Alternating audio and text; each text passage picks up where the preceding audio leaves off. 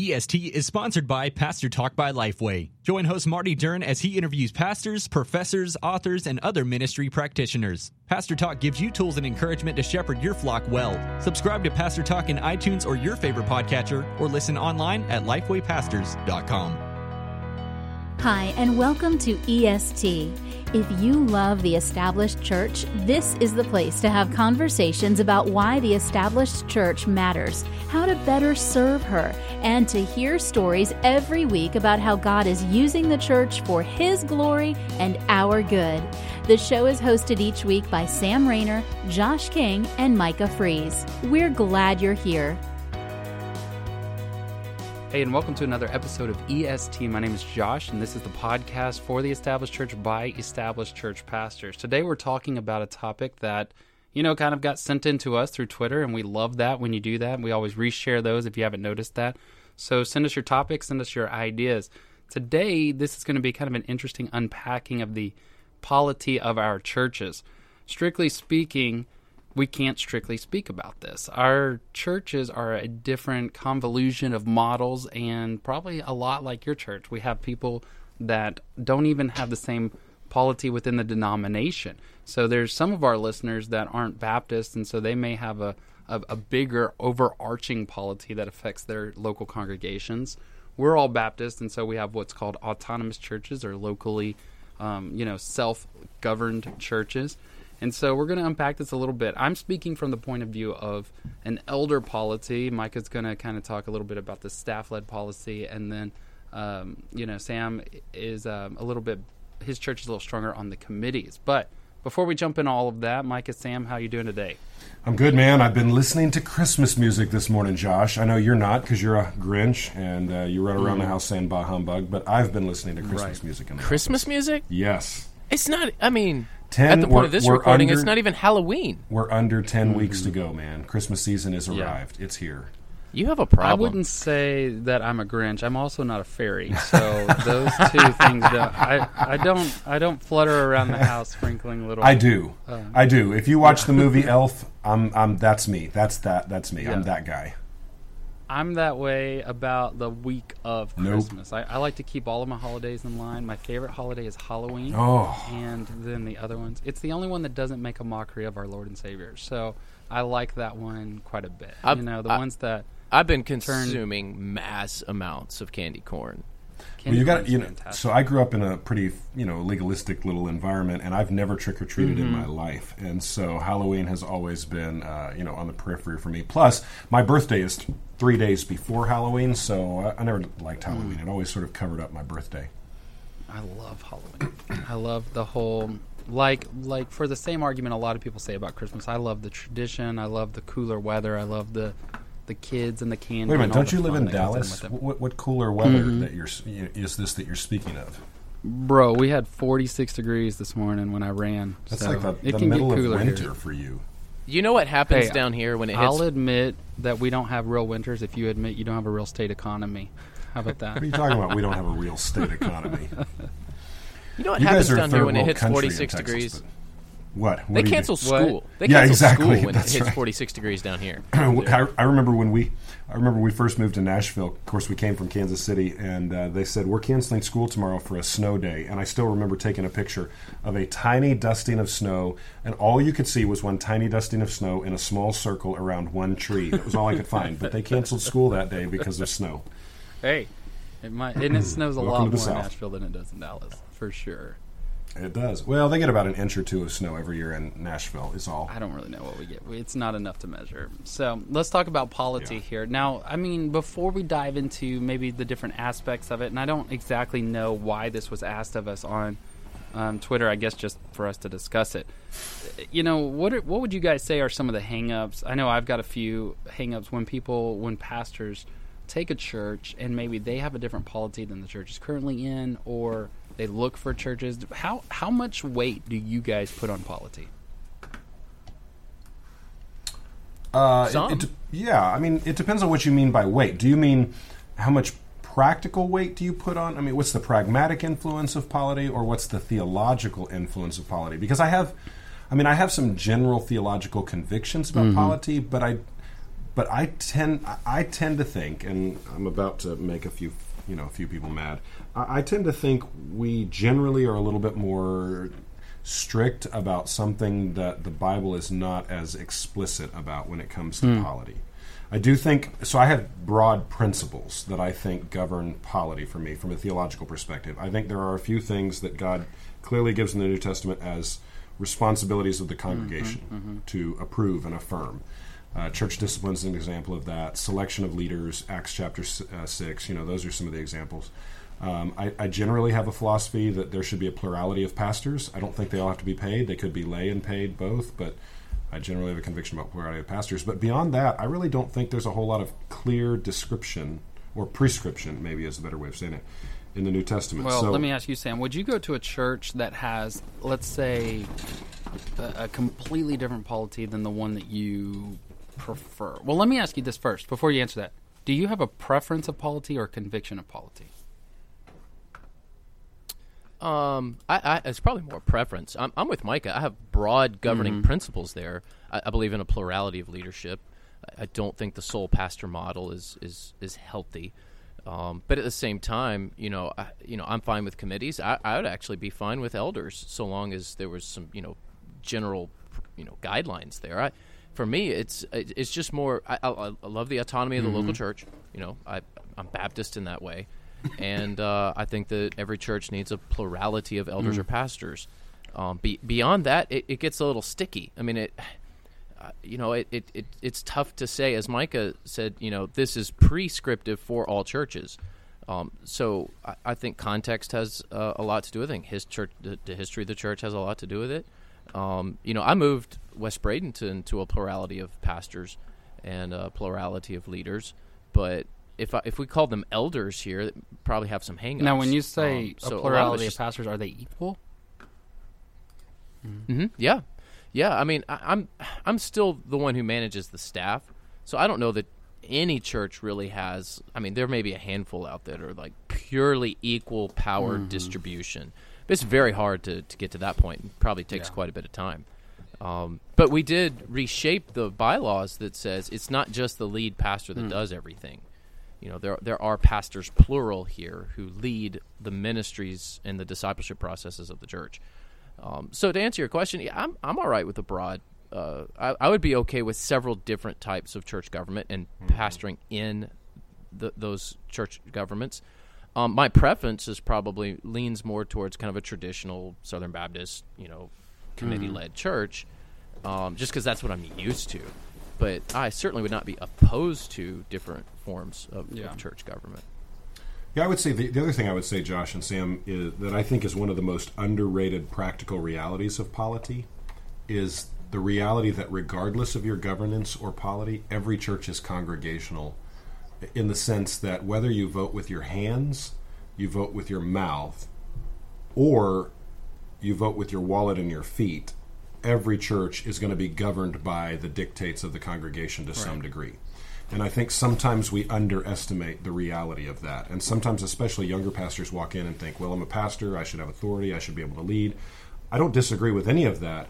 But if you do so without an awareness that you are there to, to lead by serving the people and that the people will, you know, the people are going to have their say, and, and by rights probably should to some degree, um, if you don't understand that well, you're going to struggle to lead well, regardless of your Absolutely. polity. Yeah, I think for me, I have a conviction on the elder-led polity, uh, multiplicity of elders. I think that it's it is not what y'all say prescriptive in, bio, in the in the scriptures. It is descriptive for a purpose, much like our mode of baptism and and those sort of things that are not necessarily spelled out, but there's definitely some policies that we can pull from it. I also have the same conviction on the Lord's Supper, but that's a totally different argue, argument. But well, and I would say here's the interesting thing, Sam, uh, Josh. I think what you're saying about a plurality of elders is the same thing I just said about a plurality, and the same thing Sam said about mm-hmm. plurality.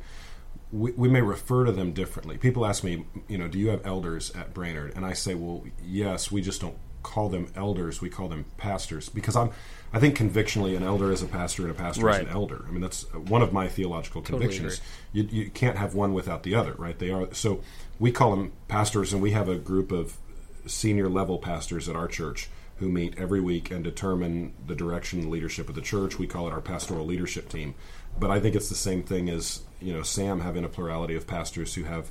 In, in basic sense, they have equality. Uh, he's right. There is no church. Well, there's very few churches that have true equality all the way across the board, and it's the same thing as your elders. Yeah, and I think it is. And I think, by the way, even churches with a solo pastor model generally have that same thing. They just have four or five lay people who are gathering together either formally or informally, and they're setting the direction of the church. Now, the question there is are they qualified or are they not qualified? But the truth of the matter is, there's very few examples of churches that don't have a plurality of leadership. The, the, I think that the healthiest thing to do is acknowledge that most churches, if not all churches, have a plurality. Make sure you have biblical qualifications as to who that plurality is, and that you have healthy relationships so that the plur- plurality can work well mm-hmm. together. I would also add, though, that I think that biblically the congregation needs to submit to that plurality's leadership. And there are some churches that functionally do have a plurality of leadership. However, they don't necessarily submit to all of the other people as the same. And so in our church, um, which again is we're we're prefacing all of this by saying this is just you know the working out in local autonomous churches, but within our church, our congregation recognizes all three elders as elders or pastors, and we use those terms interchangeably. All three as equal pastors. All three, their collective authority is what we submit to as a as a congregation. Whereas I feel like there's a lot of churches, especially now, it's cool to say that we're multiple pastor led, but the reality is there's really just a solo pastor, and most of the church is not submitting to the rest of those pastors in the same way. Well, and often in the environment when you have a solar pass, solo pass, solar pastor. Dang Sam, millennials. you're bald. You're Sam's bald. He's the solar powered pastor bald, in yeah. our midst. Um, in many instances where you have the solo pastor, you have one of two extremes. Either you have the CEO Mm-hmm. pastor who is sort of unilaterally making decisions on their own. I think that's probably, in a general sense, that's unhealthy. But on the other extreme, you have the solo pastor that's sort of the small rural church where they don't really want a pastor, they just want Mm-hmm. a preacher, somebody who's going to preach and visit them. But even in those environments, I think you still have a plurality of people who are leading. It's just Right. not the pastor; it's a plurality of lay people. And again, whether or not Right. they meet those biblical qualifications of an elder or a pastor. That's exactly And right. so there's a lot of that. You know, is there any, as we're talking about this, Sam, is there any polity in which you would feel convictionally is wrong? A certain kind of polity that you just feel is not right? Well, yeah, I'm Protestant, so I mean, there's the whole Catholic Protestant divide. That that's a bit problematic. So you mean me, like a um, I guess you know. Pope the, the Episcopalian model Yeah. or something like that? Yeah, I mean, you know, I don't want to. I am wanna not talking bash, about the denomination. You know, I'm talking about the the- polity. Yeah, I, I I would have I would have issue with you know a more Catholic or Episcopalian model of, of church government.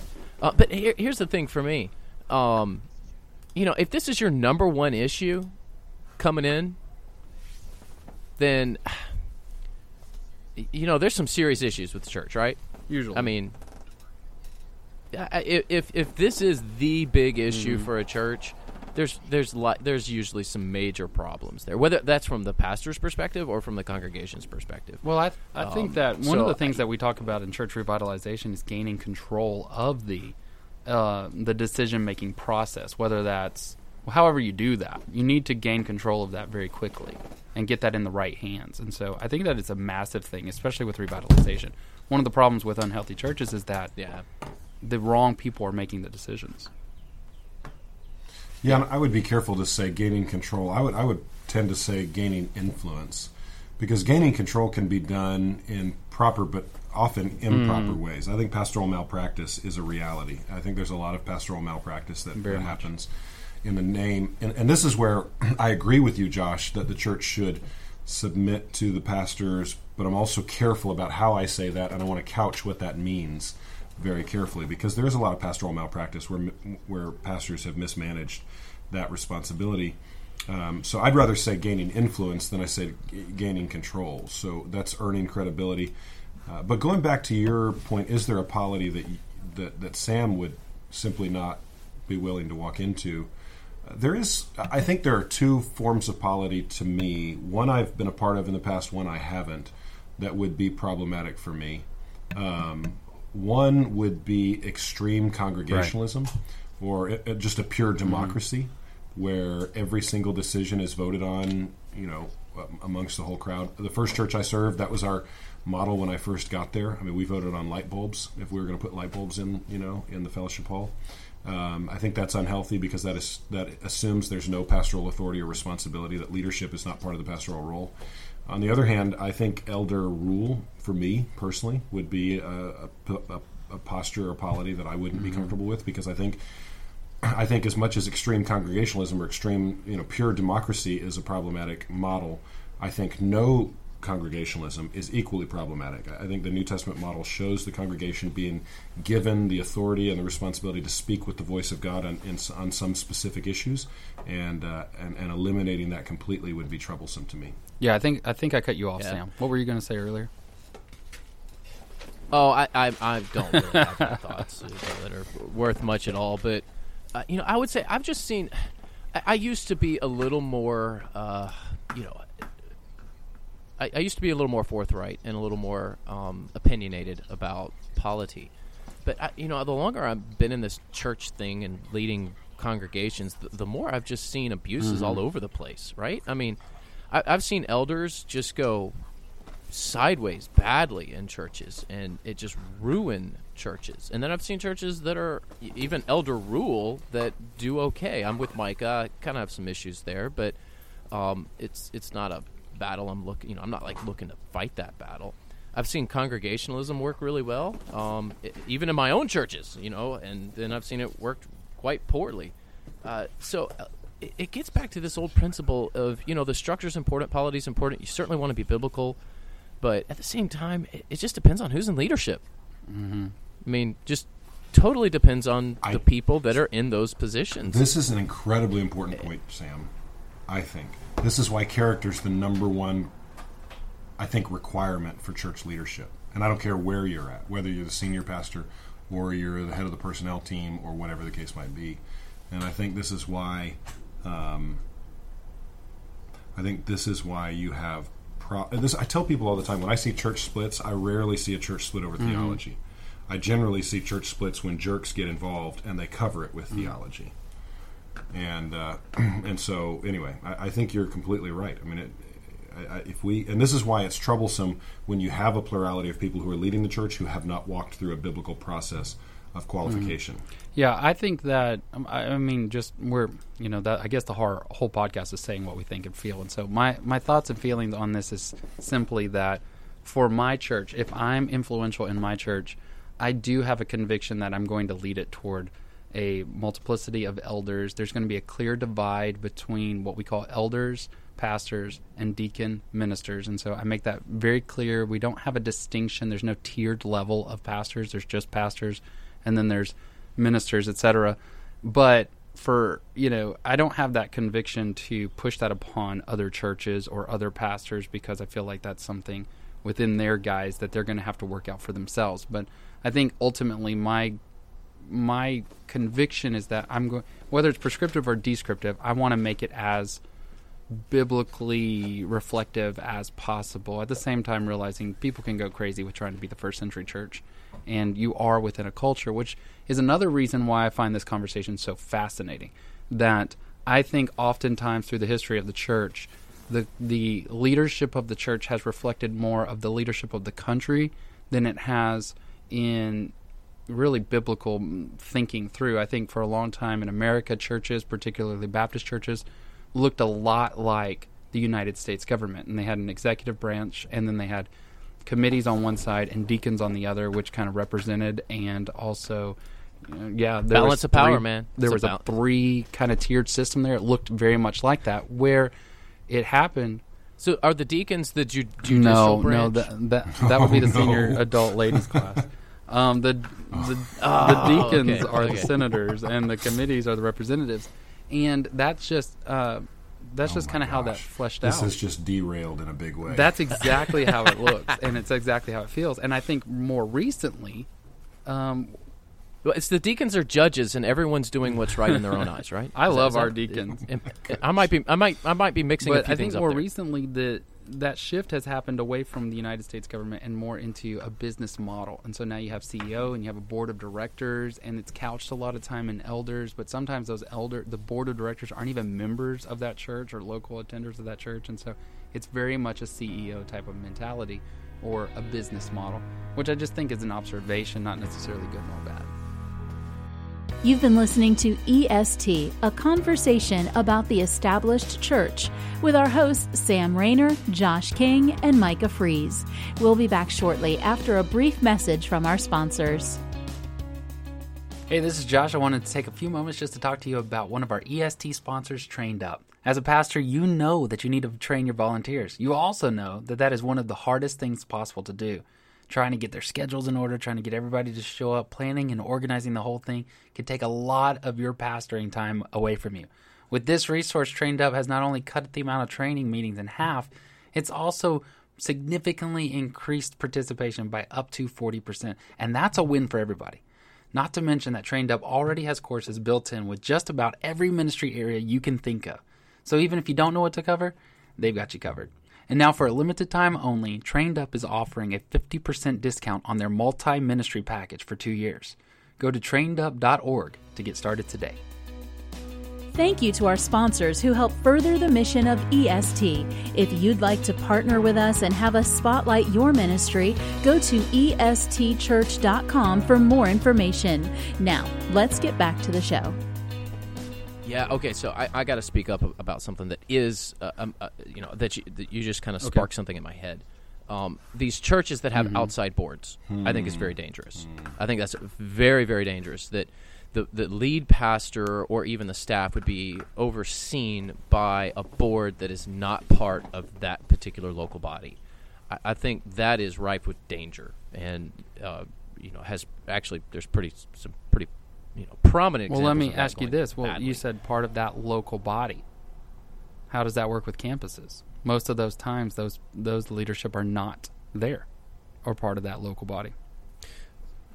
Yeah, so when I look at uh, you know I, I have trouble with multi-site say across state lines, and I don't really have good biblical mm-hmm. support mm-hmm. for that. You know, because multi-site's this very loose right. concept, um, and I think a lot of people are take a model and search for biblical support for that model, whatever it may be, multi-site or not. So I have trouble saying, you know, hey, that's wrong, biblically wrong, or anti-biblical.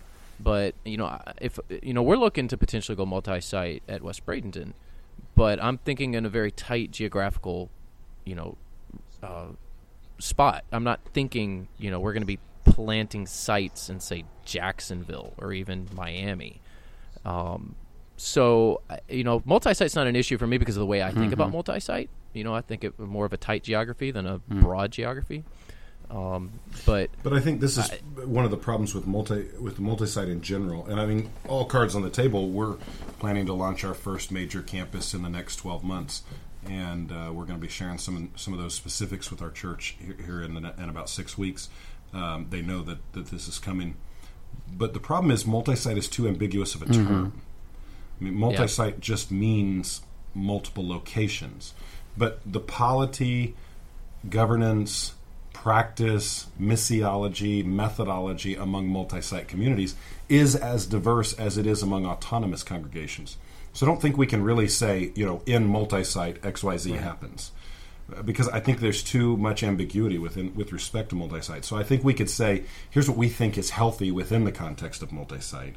And, and so, Josh, to your point, like most of the time in multi-site, I don't see X, Y, Z. I, I don't know if I would necessarily agree with that. I, I think it just depends on who's doing it. I mean, do you have a local pastor who's preaching and who's leading the campus? Do you use video venue? Are you across state lines or nat- international lines? I mean, Sam, I've seen churches with multiple campuses in like four different continents, um, and yeah. you know, and then yeah, I've seen that too. Then you've got the online campus, and uh, there's so much diversity and ambiguity within campuses I think the bigger uh, question we have to ask is is what are healthy, and and then of course there are those who you know would argue that campuses period are problematic. I've argued that in the past, and uh, and uh, my argument really stemmed more out of I think it's unwise more than it's a, an issue of sin, and I think there are instances and times when. I mean, obviously. So pragmatism got the better of you. It did. I mean, you know, I think there are times and places where it can be helpful and there are times and places when it can be done poorly.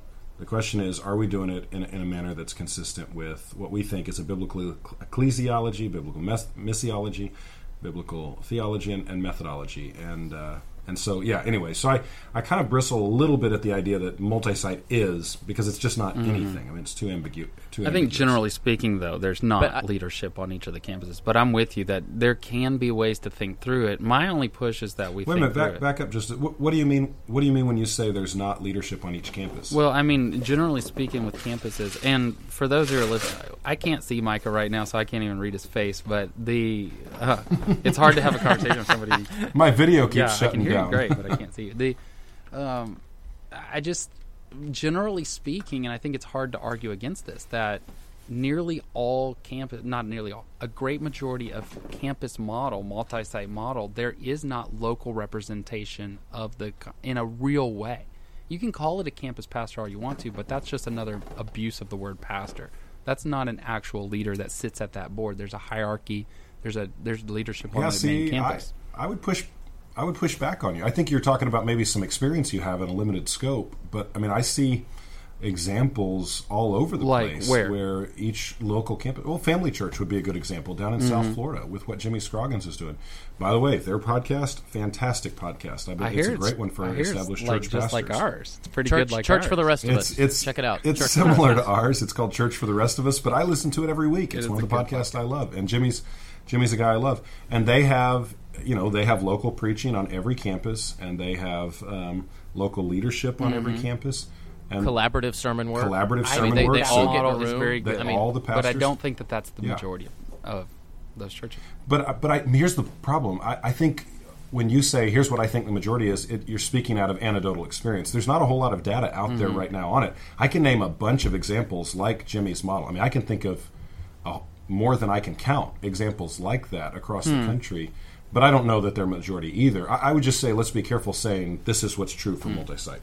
Let me ask y'all this: Do you feel there's a conviction? I've heard this multiple times from um, leaders, not local church leaders. Uh, do you feel that there's a problem with a pastor changing the polity of a church? Should a pastor go into a church and accept? Like, is that something that you should accept? Should you fit to that polity, or should you change it? Well, I, I changed it here in West Bradenton, but I was upfront about it. Um, I, I think as long as you're leading, I mean, it should that gets back to the bigger overarching question: Should the pastor change anything? Um, And I think, of course, you're you're constantly changing, you're constantly moving, you're constantly trying to help your church become more biblical. So polity is, I mean, it's highly unlikely that any pastor is going to walk into a situation where he goes or she goes, depending on your you know theology there. Um, this is the perfect polity, right? I mean, it, it it's highly unlikely that you're anybody's going to walk into a situation where you go, okay, I'm I'm never going to have to touch this.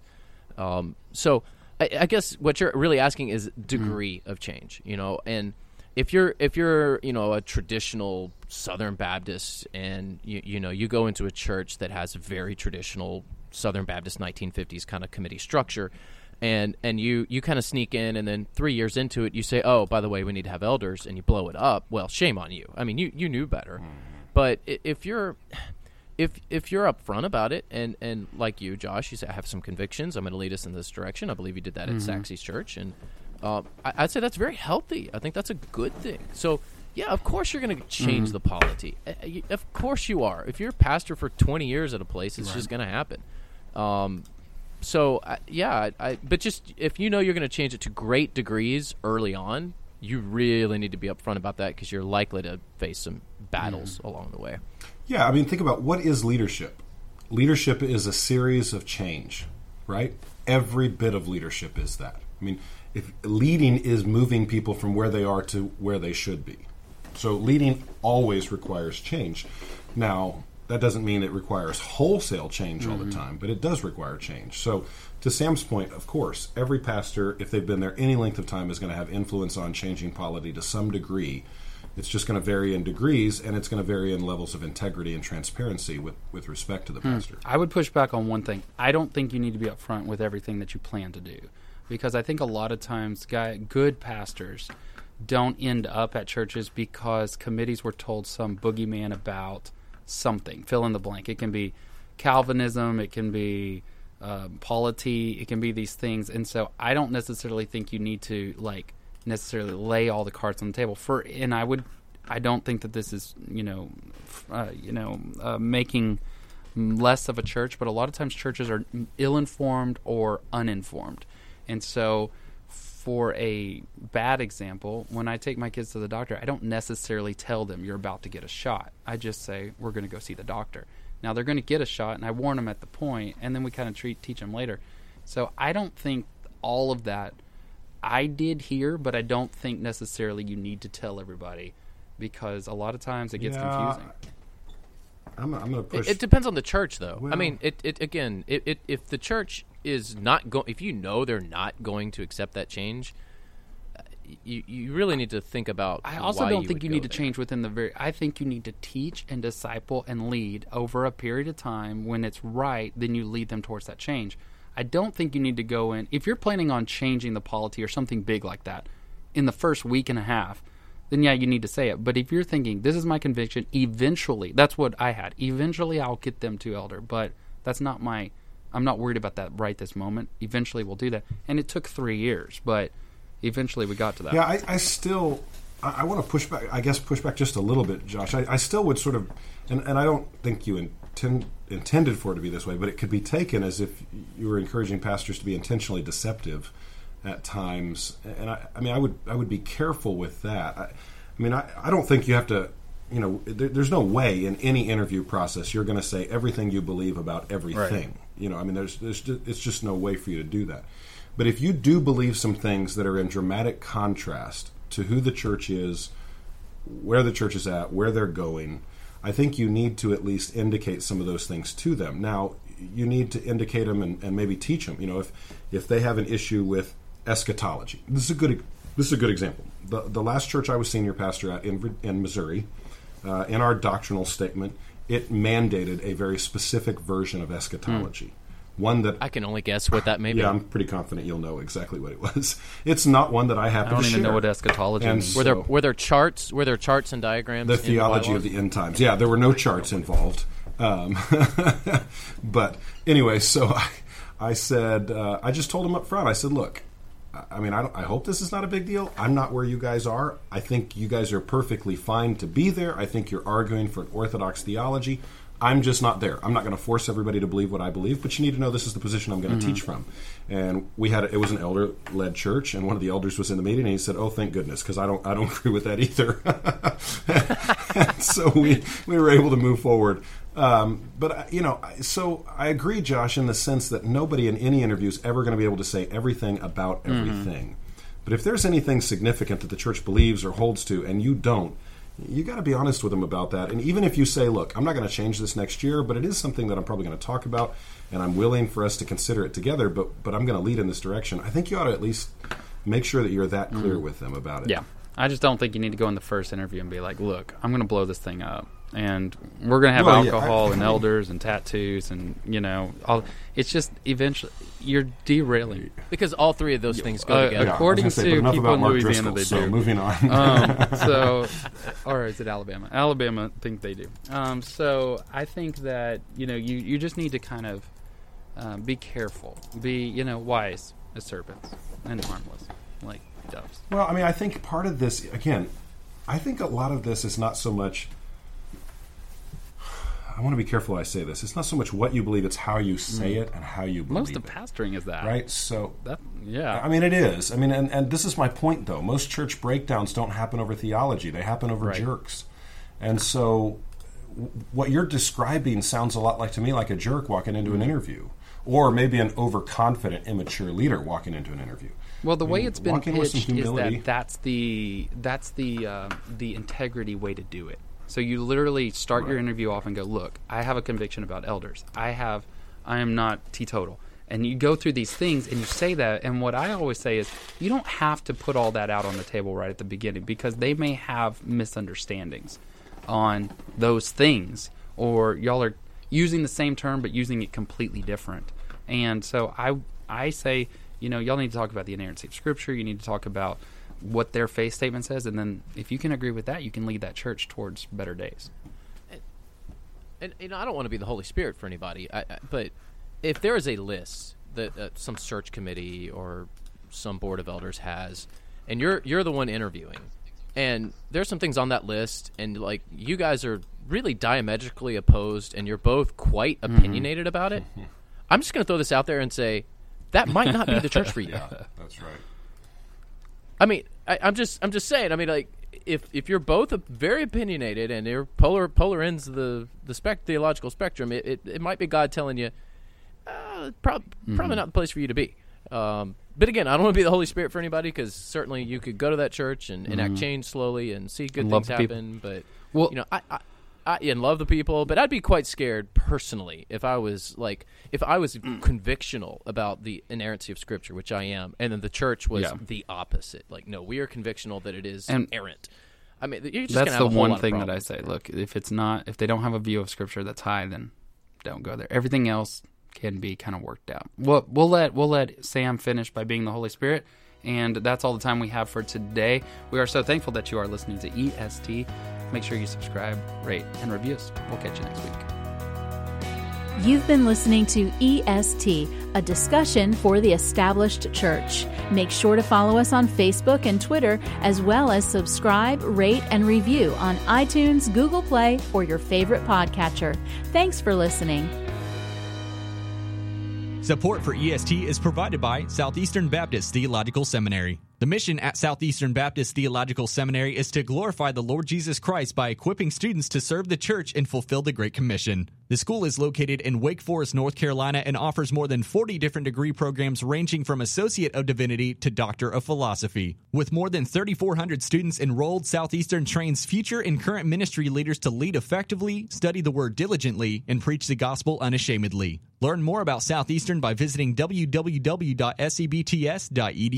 and come check out our campus to see how you can join the Southeastern family and learn how to go to reach your community, your nation, and your world. Wherever you're going, Southeastern will help you get there.